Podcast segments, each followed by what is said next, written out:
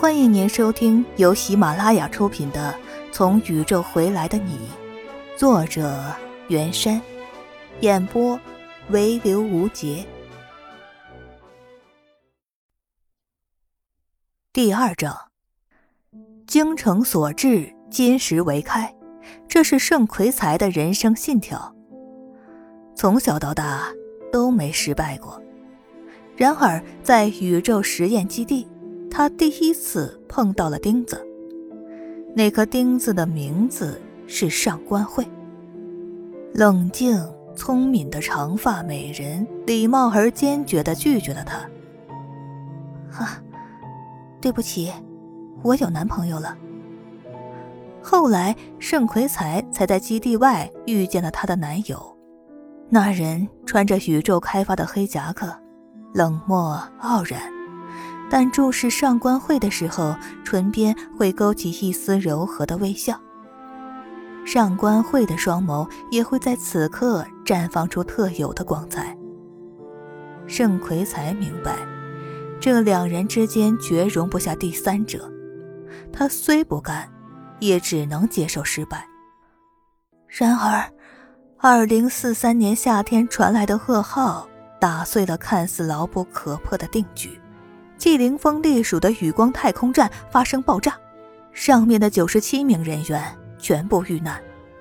盛奎才随着同事们一起替上官慧难过的同时，内心深处的某个声音告诉他，机会来了。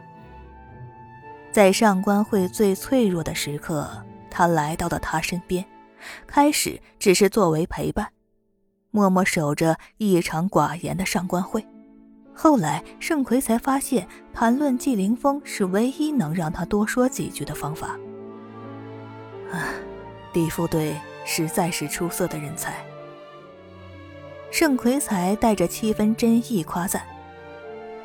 我在训练中心看见实践战术的教材中就有他的论文。上官慧露出一抹淡淡的微笑。啊，那篇论文是我替他打的。凌峰只写了手稿。盛奎才的心沉了下去，他再次见识到了对手的强大，简直是无处不在。但是你死了，而我活着。盛奎才暗暗想着，过去是你的，可现在将来，他的生命中只有我。纪凌峰牺牲的第五年，盛奎才向上官慧提出交往，不等对方开口，抢先补充道：啊，我不在意那位故人，你可以依旧惦记着他。可是你以后一定会的。上官慧静静看着盛奎才，而且你也应该在意。啊，不，你相信我。盛奎才吞了口唾液，既然对方没有一口回绝，他就必须抓住这个千载难逢的机会。我我会用一生的时间证明给你看的。终于，上官慧缓慢地点了点头。半年后，他们结婚了。盛奎才才确信自己胜利了。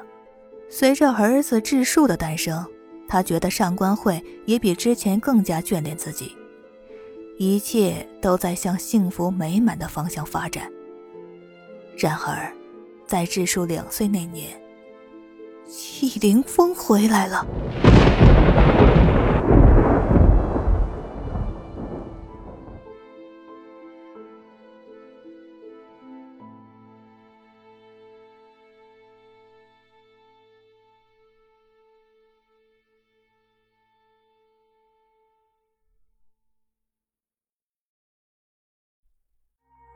听众朋友们，本章已播讲完毕，感谢您的收听。